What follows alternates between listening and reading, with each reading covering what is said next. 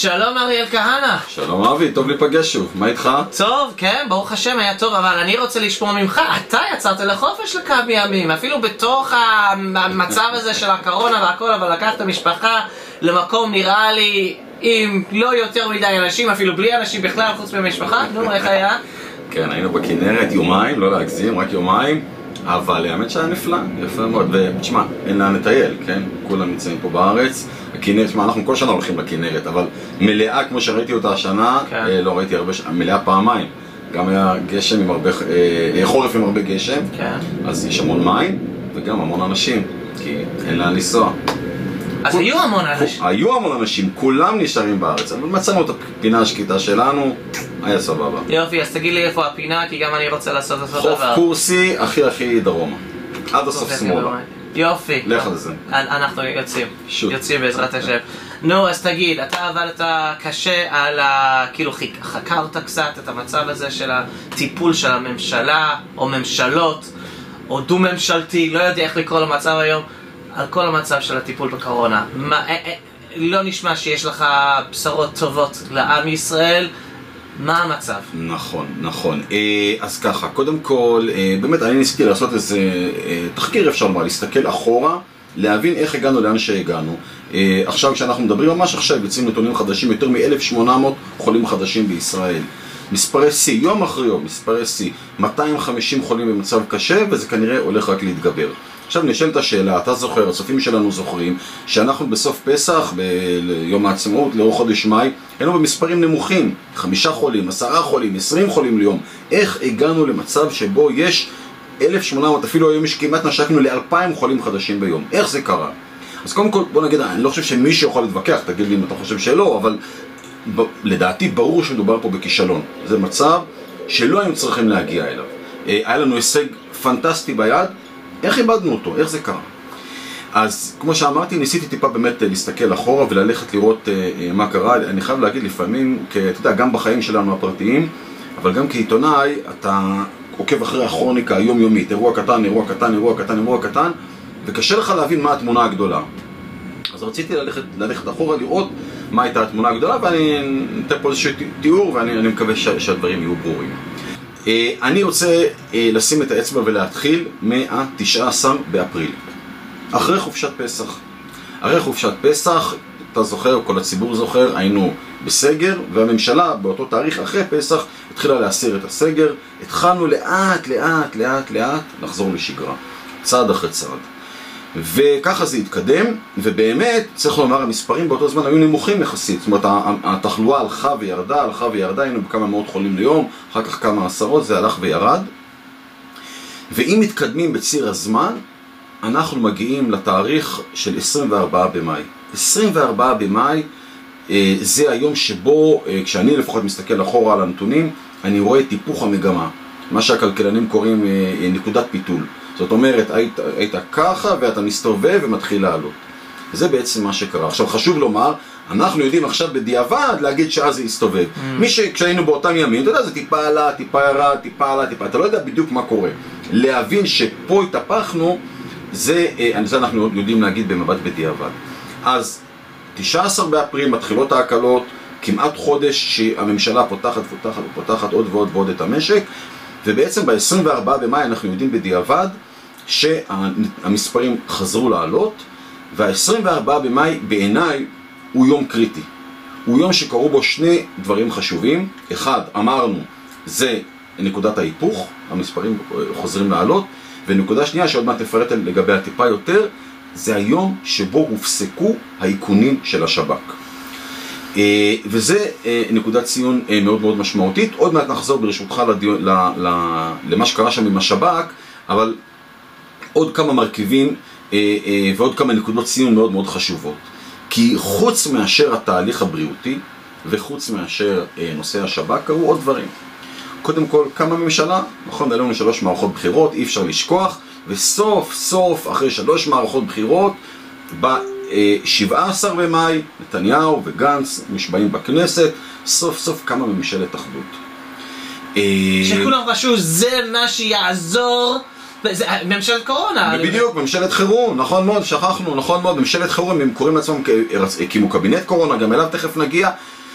והממשלה הזאת ב-17 במאי בעצם היא קמה כאשר הנתונים, כמו שאמרנו, הולכים ויורדים.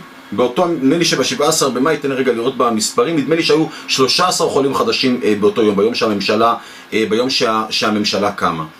אה, אז בעצם יש את, באים השרים, באים ראש הממשלה, ראש הממשלה החלופי שלהם, את כל הסיבות שבעולם לפתוח ולפתוח ולפתוח, כי הנתונים מאוד מאוד נמוכים. כשקמה ממשלה, וזה תהליך טבעי, או אתה נכנס לעבודה חדשה, אתה, אתה יודע, אתה קודם כל אתה לומד את העבודה, נכון? זה בעצם מה שקורה, באים השרים האלה, והם מתחילים כל שר, חלקם פעם ראשונה שהם שרים, במיוחד אנשי כחול לבן, מה זה בכלל להיות שר? אתה חייב ללמוד את התחום המקצועי של, של המשרד שלך, אם אתה אה, השר אה, תקשורת, בסדר? מה אני עושה בתחום התקשורת? אז יש לך המון המון המון דברים שאתה לומד. אם אתה חבר קבינט, יש לך המון תחומים שאתה לומד. וחוץ מהדברים האלה, אתה גם צריך ללמוד את נושא הקורונה, כי מעכשיו אתה השר החדש, ואתה צריך לקבל החלטות. אתה לא גמרת לצעוק בתקשורת ולהגיד ככה תפתחו לסגור. עכשיו האחריות עליך, מה עושים? אז גם זה מרכיב מאוד חשוב שבאה ממשלה חדשה, וממשלה שני החלקים שלה לא מסכימים אחד עם השני. אה, השרים של כחול לבן, מבני גנץ ומטה, כל הזמן, גם ברגעים האלה, כל הזמן חושדים בנתניהו. הם חושדים שנתניהו משחק עם, ה, עם הפתיחה והסגירה של המשק בנושא הקורונה של הצרכים הפוליטיים שלו. התיאוריות, אתה יודע, שאני, אני מניח שאתה ואני חושבים שזה קונספירציה שאומרות נתניהו סגר את המשק וסגר את השמיים בשביל לעשות משבר במדינה ולגרום לכחול לבן להיכנס אני חושב שחלק מהשרים של כחול לבן באיזשהו מקום ככה בפנים החשד הזה קיים אצלם ולכן גם אחר כך כן, אמרנו 24 במאי המספרים עולים, ונתניהו והאנשים שלו, ותכף נגיע לזה, אה, רוצים להתחיל לסגור בחזרה ולעשות צעדי הגבלה, אה, השרים של כחול לבן לא כל כך מאמינים, וחושדים, ולא משתפים פעולה. ולכן אתה בעצם, יש לך ממשלה דו-ראשית, וממשלה דו-ראשית מובילה שני כיוונים מנוגדים. אם בתקופת ממשלת המעבר הייתה מדיניות אחודה שנתניהו הוביל, הוא ראש ממשלת מיעוט, שרי הליכוד בגדול הלכו איתו, אז מה שהוא הוביל זה מה שהיה. עכשיו, שיש ממשלה דו-ראשית, ואנחנו רואים את זה כמעט לכל אורך ההחלטות של הממשלה הזאת, אתה לא יכול להעביר החלטות, כי, כי הצד השני, שיש לו כוח שווה לשלך, לא מסכים. אני רוצה לחזור שנייה לנקודה שאמרת שיש שרים בכחול לבן שחוששים כאילו קונספירטורי כזה, שלא רוצים לתת לנתניהו לסגור את המשק שוב, כי כי זה, כי זה נשמע לי הפוך על הפוך. כי אז חשבו על זה, אה, הוא סוגר את המשק כדי לעשות בעיות לכחול לבן כדי להכריח אותם להיכנס לממשלה. עכשיו יש ממשלה למה, מה, מה ההיגיון שעכשיו נתניהו ישתמש בסגירת המשק ועוד הגבלות כדי לחכות בכחול לבן? מה ההיגיון בזה? ש... אני, אני אגיד לך משהו, אה, כשיש לי בעיית אמון עם בן אדם זה לא משנה מה הוא יגיד כל מה שהוא יגיד אני, אני אחשוד. וזה מה שקורה בין כחול לבן לנתניהו, הם חושדים בו כל הזמן. וכשהוא אומר לסגור, הם חושדים שלא צריך לסגור, וכשהוא אומר לפתוח, הם חושדים שלא באמת צריך לפתוח, אוקיי? לכן תמיד יש, יש חשדנות הדדית. אה, וזאת התשובה לשאל, לשאלה ששאלת. אה, אני לא מחפש תמיד היגיון, ב, זאת אומרת, בוא נגיד ככה, היה גם היגיון בהחלטות שלהם ובגישה שלהם, אולי, אולי תכף נגיע לזה, אבל, אבל כשיש חשדנות, אז, אה, ואין אמון, וזה המצב, אז אתה, אז שוב, כל דבר שהוא, שהוא מציע, או שאנשים שלו מציעים, הם, אה, אנשי כחול לבן, אה, אה, קיבלו, קיבלו בחשדנות. ולאזרח קטן כמוני, מסתכל, אני אומר, אה, היה לנו ממשלת מעבר שתפקדה בצורה יוצאת מן הכלל בכמה וכמה נסיבות וכולם אמרו, אה, חייבים ממשלה, סוף סוף קמה ממשלת חירום קורונה והוא לא יכול לתפקד כדי לטפל במשבר הבריאותי, הכלכלי וכולי וכולי לכל, לטובת אזרחי ישראל בגלל שאין אמון, בגלל ה... לגמרי, תראה, השורה התחתונה מדברת בעד עצמה. זאת אומרת, עובדה שממשלת המעבר הביאה תוצאות והממשלה הזאת לא, לא מביאה תוצאות. יש קולות אגב גם בליכוד שאומרים בוא נפרק את החבילה, גם בכחול לבן אגב, שאומרים בוא נפרק את החבילה, זה לא הולך ונלך לבחירות אני לא חושב שזה שם, ובעיניי לפחות עדיין בחירות זה דבר אה, נוראי, אם נדרדר לבחירות אה, אה, רביעיות, אני כבר לא מדבר על זה שאני לא יודע מי ינצח בבחירות האלה, אז, אז, אז אנחנו עדיין לא מתפרקים. אבל לגבי, לגבי הכישלון, פה אני חושב שאי אפשר, אפשר להתווכח. אז בואו נחזור רגע בעצם אז איך זה קרה. אז אמרנו, דבר ראשון, מה שקורה, הממשלה הדו-ראשית החדשה הזאת לא מצליחה לגבש מדיניות, מדיניות אחודה. דבר שני, הזכרנו את זה קודם, ב-30 באפריל, אני עכשיו חוזר טיפה אחורה בלוח הזמנים, ב-30 באפריל בג"ץ מוציא החלטה שאומרת לממשלה, אתם חייבים להפסיק את האיכונים של השב"כ. בסדר? הדבר הזה שלך יש טלפון בכיס, לי יש טלפון בכיס, הדבר הזה שבאמצעותו 50% ממקרי הקורונה מהגל הראשון פענחו אותם וידעו להגיע לאנשים אה, בזכות האיכונים של השב"כ את הדבר הזה הממשלה מבטלת שלושה שבועות אחר כך כי היה שם איזשהו תהליך אה, אה, משפטי, בג"ץ נתן לממשלה שלושה שבועות וב-24 במאי, בדיוק באותו יום שהמגמה מתהפכת, וזה האירוע שנשקע ב-24 במאי, לכן אני אומר שה-24 במאי הוא, הוא, הוא תאריך מפתח, בדיוק באותו יום במקרה הממשלה מתכנסת ומבטלת את האיכונים של השב"כ. אה, ברגע שאין אה, אה, איכונים של השב"כ, מדינת ישראל נכנסה לוורטיגו, למטוס שטס בשמיים, ואין לו מושג לאן הוא נוסע, ואפילו הייתי אומר ורטיגו כפול. למה?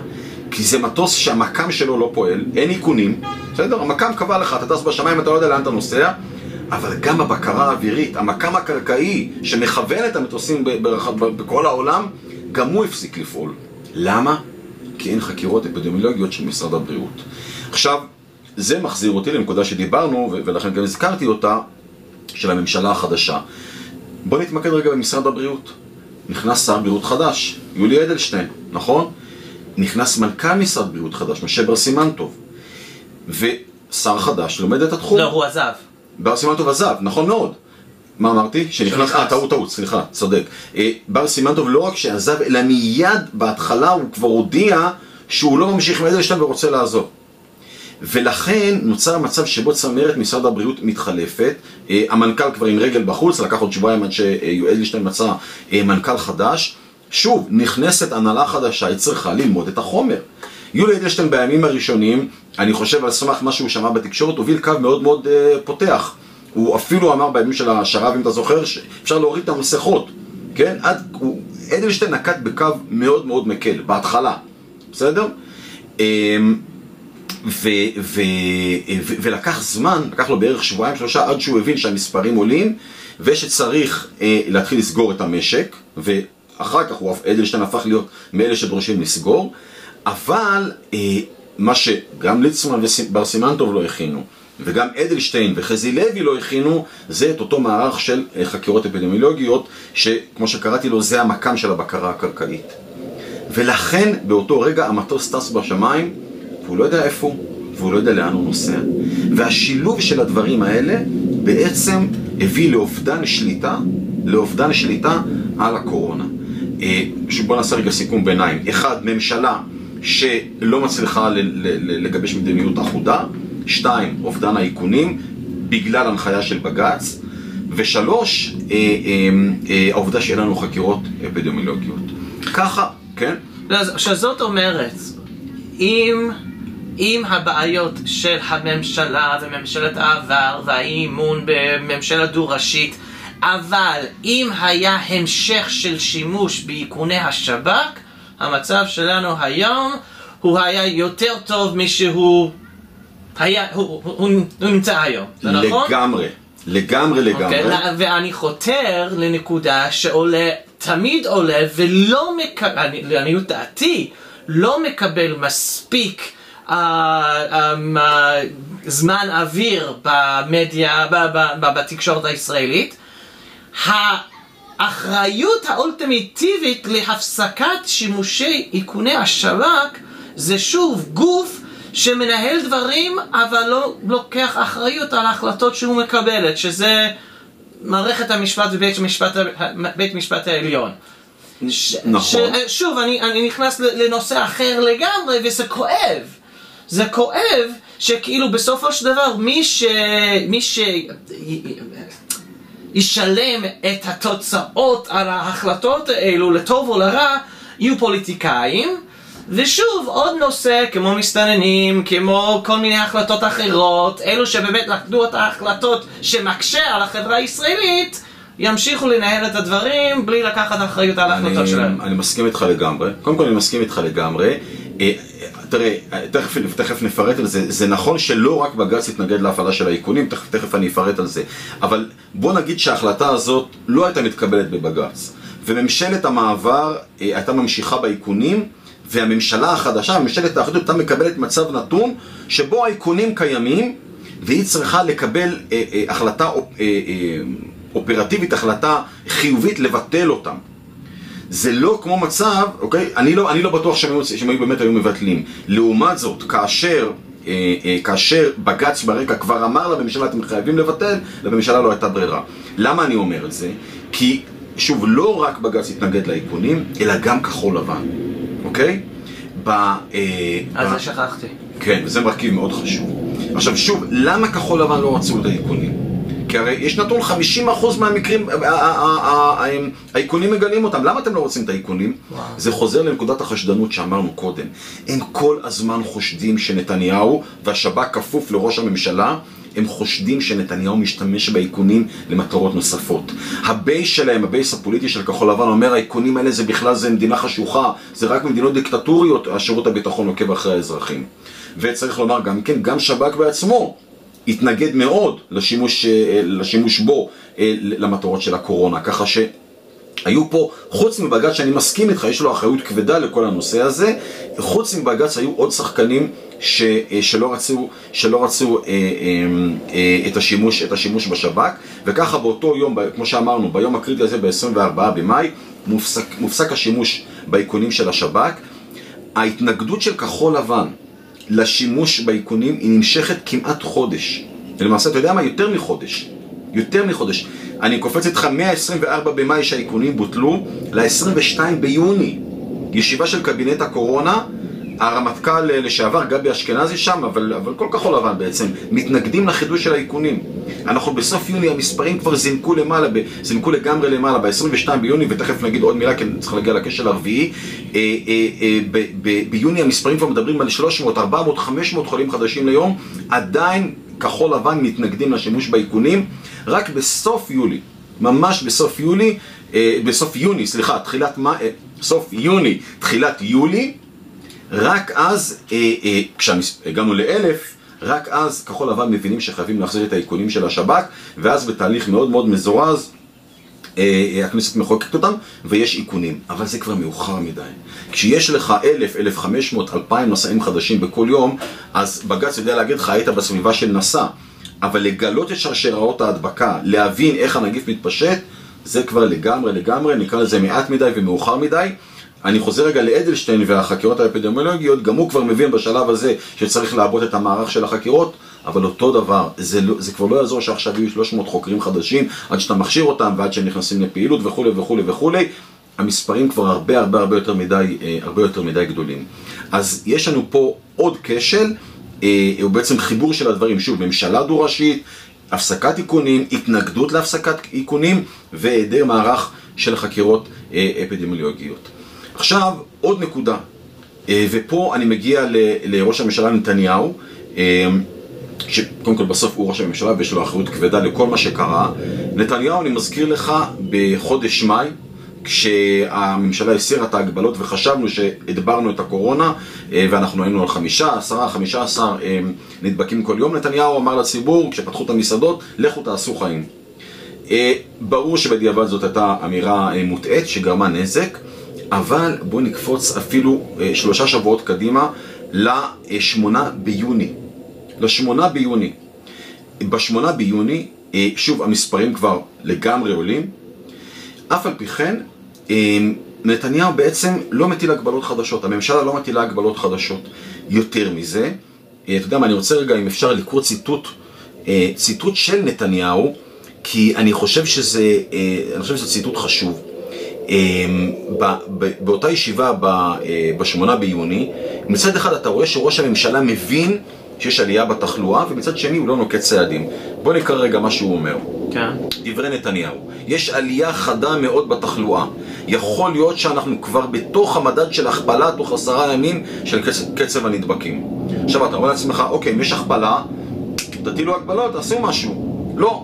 כל מה שהוא אומר, אנחנו עוצרים את ההקלות שהיינו אמורים להתחיל בהן, אבל הוא מוסיף, וזאת ללא ספק טעות רביעית וקשה מאוד, יש יוצא מהכלל אחד, אני מצטט את נתניהו, אולמות האירועים. נאפשר את הפעלתם בהתאם להנחיות של משרד הבריאות. במילים אחרות, באותו יום בשמונה ביוני, שאנחנו כבר במספרים מאוד גבוהים, מאפשרים לאולמות האירועים לעלות ל-250 איש באירוע. עכשיו, אנחנו יודעים בדיעבד שלא היו 250, אלא היו 500, 750, כי בעלי אולמות עשו טריקים. אמרו קופסה אחת 250, עוד קופסה 250, עוד קופסה 250, היה מעבר של 250 האלה מאחד לשני כל הזמן, וללא ספק היום כבר יודעים שהמסיבות, החתונות, האירועים הפכו להיות מוקדי הדבקה המוניים. אתה רואה את זה במספרים. בשמונה ביוני, לקח עוד יום יומיים אה, עד שהאולמות נפתחו, בשמונה ביוני מתקבלת ההחלטה על פתיחת האולמות, 14 יום אחר כך אתה רואה את התחלואה מכפילה את עצמה כל יום, כי לנגיף לוקח זמן לדגור, עד שהוא עובר בין אנשים, לוקח זמן לדגור, ומה שאני אגב אומר, אומר אגב זה ניתוחים שנעשו אה, במל"ל, במטה לביטחון לאומי, אין ספק שפתיחת האולמות, במיוחד שכבר המספרים עולים למעלה, הייתה טעות פטאלית, הטעות הרביעית אם אתה שואל אותי, אה, והיא, אה, היא, יחד עם השילוב של הדברים שאמרנו קודם, הביאו למצב הזה שבו בעצם אנחנו השמדנו לחלוטין את ההישג של הפעם הראשונה, אה, של, של, של הגל הראשון, של הדברת הנגיף, אה, ויותר גרוע מזה, הגענו לאיבוד שליטה. הגענו לאיבוד שליטה.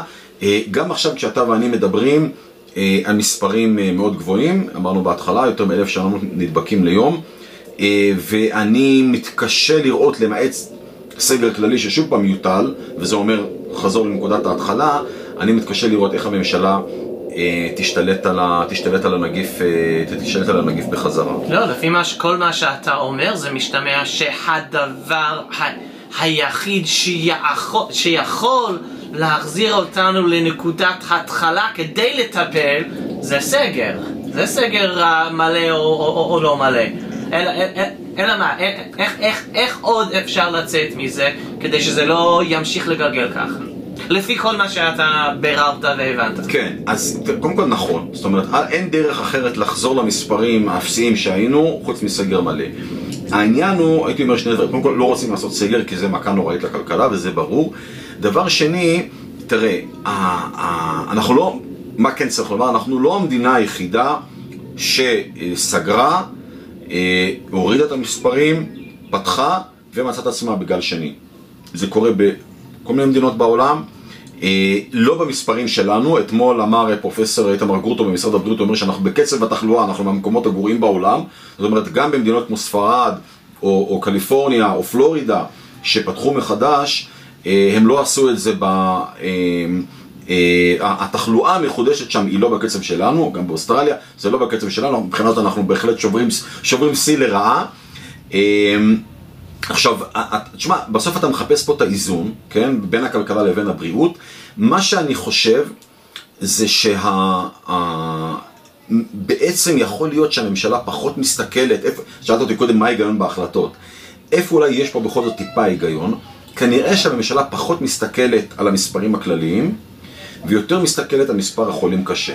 עכשיו, העניין הוא שגם במספר החולים קשה, שזה בסוף מה שמטריד את מערכת הבריאות, כי אם נגיע לאלף ואלפיים חולים קשה, המערכת תקרוס, גם פה אתה רואה זינוק. לפני שבוע היינו על 200 חולים קשה, עכשיו אנחנו על 250. אז נכון שלפי המודל היינו צריכים היום להיות ב-400, אז, אז העלייה היא לא כל כך מפחידה כמו שחשבו, אבל גם עלייה של כל שבוע, אה, בלמעשה 25 אחוזים, זה הרבה מאוד. אה, אז אני לא יודע, יכול להיות שאגב, בסוף נחזור לסגר מלא, זה בהחלט יכול להיות. אה, אני כן הייתי רוצה אבל להגיד לך משפט אחרון. וזה הסיבה שאני עדיין בסטודיו בבית. נכון, כי אני תמיד חושש, נכון, ודאי, לא, ולא בסטודיו בירושלים. כי אני תמיד חששתי שיבוא סגר שני, אני מקווה, לא יודע אם לקוות או לא, אני לא יודע אם יהיה או לא, אבל אני עדיין ערוך ברגע ש... שיש. כן, אני ואני לא... מניח אני... שאני לא היחיד. לגמרי, אני חושב שאף אחד לא יודע אם יהיה סגר שני או לא. אה, כל זה עוד בקיץ, כשאין לך את השפעת, וכמו שבישראל היום אצלנו ייחשפו, אז יהיה, החיסונים הרגילים נגד השפעת יגיעו השנה באיחור. אה, יש, אה, אנחנו לפני החורף, והחורף הזה עומד להיות מאוד קשה. וואו. החורף הזה עומד להיות מאוד קשה. אני, אני רוצה לזרוק עוד, עוד נושא או נתון. עד עכשיו דיברנו, והכתבה שלך מבוסס על כשלי הממשלה.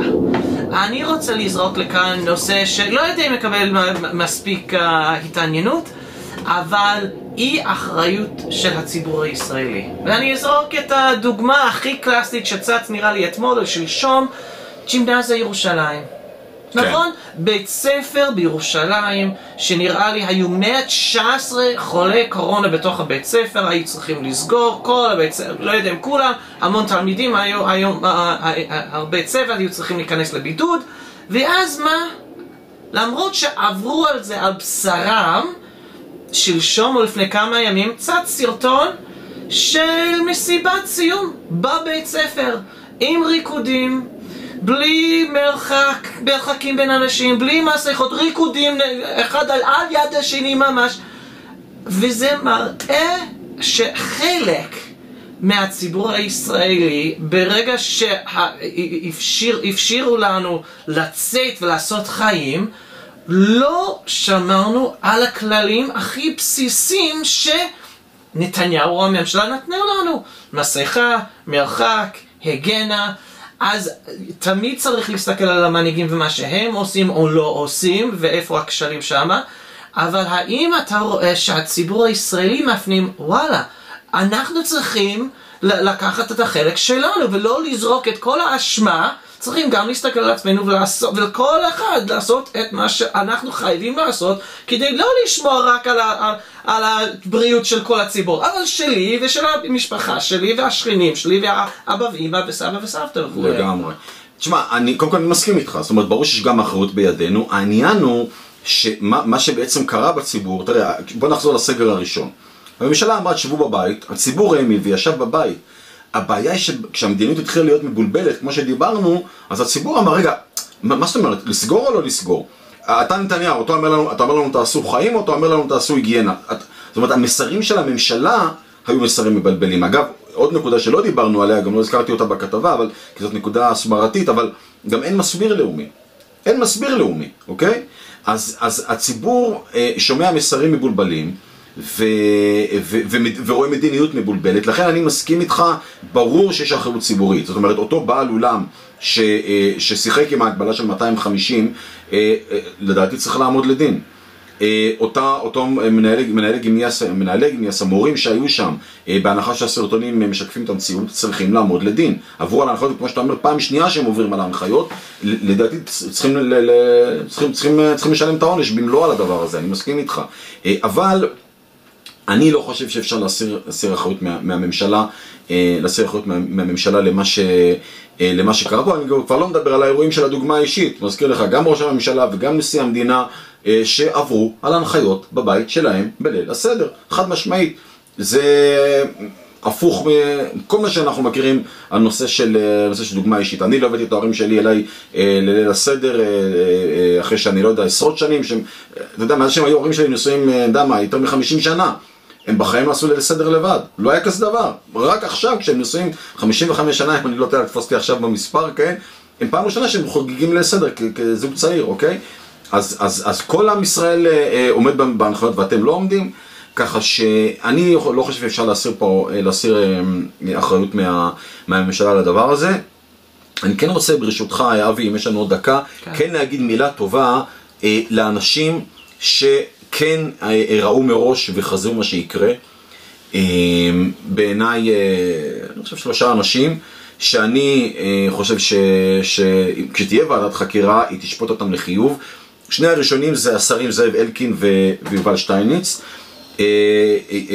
הם שני השרים היחידים שהתנגדו ב-24 במאי להסרה של איכוני השב"כ. שני השרים האלה עמדו בראש ועדה, בממשלת המעבר עמדו בראש ועדה שבדקה את כל נושא האיכונים, והמסקנה שלהם הייתה, כמו שאתה ואני יודעים היום, שאם אם השב"כ מגלה חצי מה, מהנשאים, אין מצב לוותר עליו, ואנחנו נהפוך ל- לעיוורים. אה, ולכן אה, אה, הם התנגדו בממשלה להסרה של האיכונים. אני רוצה לקרוא שוב ציטוט אחד שאמר אה, יובל שטייניץ באותו יום בישיבת ממשלה שהוחלט להסיר את האיכונים. והוא אומר ככה, אה, דווקא בגלל הירידה בכמות ההדבקה, אנחנו בחודש מאי, אומר שטייניץ, בגלל הירידה בכמות ההדבקה, חייבים להישאר עם היד על הדופק אה, ולהישאר בכוננות גבוהה עם כל הכלים שבידינו למקרה של התפרצות מחודשת.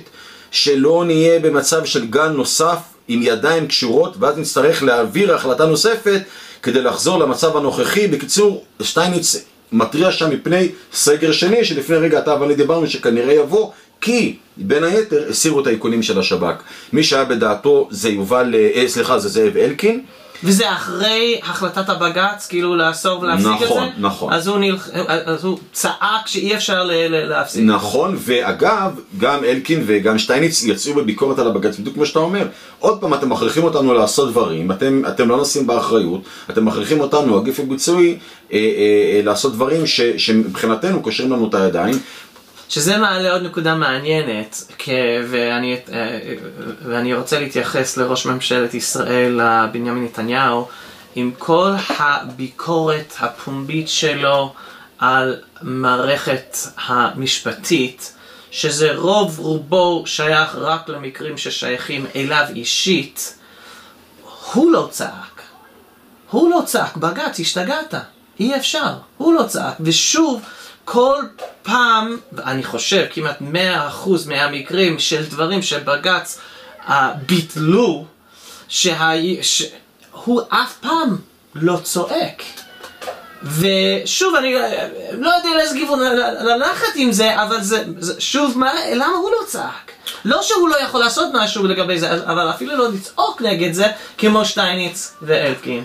א', הוא היה יכול לעשות נגד זה, עובדה אגב שבסוף הוא העביר את החוק של השב"כ אחרי איזה חודש כשהמספרים כבר היו בשמיים, דפק על השולחן והכריח את הממשלה, בסוף הוא עדיין ראש ממשלה, אוקיי?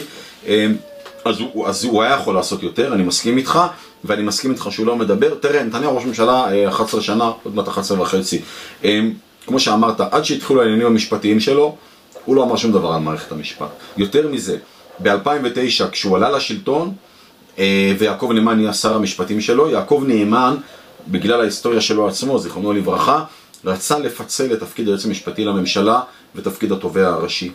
ומי שלא נתן לו זה נתניהו. ככה שלחלוטין יש פה לנתניהו אחריות מלאה על זה שהבג"ץ קושר את הידיים לממשלה, גם היו פעם שנתניהו התגאה בכמה הוא שומר על בג"ץ נכון. וכולי וכולי, ככה שהביקורת שלך לפי דעתי היא לגמרי לגמרי במקום. ו... ואין לו פה, אין לו פה, תשמע, נתניהו ראש הממשלה, אה, הכשל של הקורונה לא מוסיף לו נקודות בציבור, אנחנו רואים גם היום שאנחנו מדברים את כל המריבות הפנימיות בליכוד, אה, בואו בוא נראה עוד לאן זה ילך. אה, בכל מקרה, כן, אני לא, בוא, בוא נראה מה עתידו של נתניהו, אתה יודע, לגמרי לא ברור. בוא אני רק רוצה להגיד עוד מילה, אבל אחרונה טובה לראש המל"ל של נתניהו, ראש המטה לביטחון לאומי מאיר בן שבת. כי הוא גם היה בין אלה ש, שצפו וחששו שהסרת המגבלות תעלה בחזרה את מספר הנדבקים. ואתה יודע מה, אני, אני, אני אשאל אותך שאלה שאני יודע שבן שבת בעצמו מדבר עליה, מה שנקרא בשיחות סגורות. אם אני נכנס למקלחת, שמתי את המים על רותחים, ואני נכנס למקלחת, ווואי, המים רותחים מדי, מה אני עושה באינסטינקט? אתה קופץ לאחור. אוקיי, אוקיי, ומה אני עושה לברז?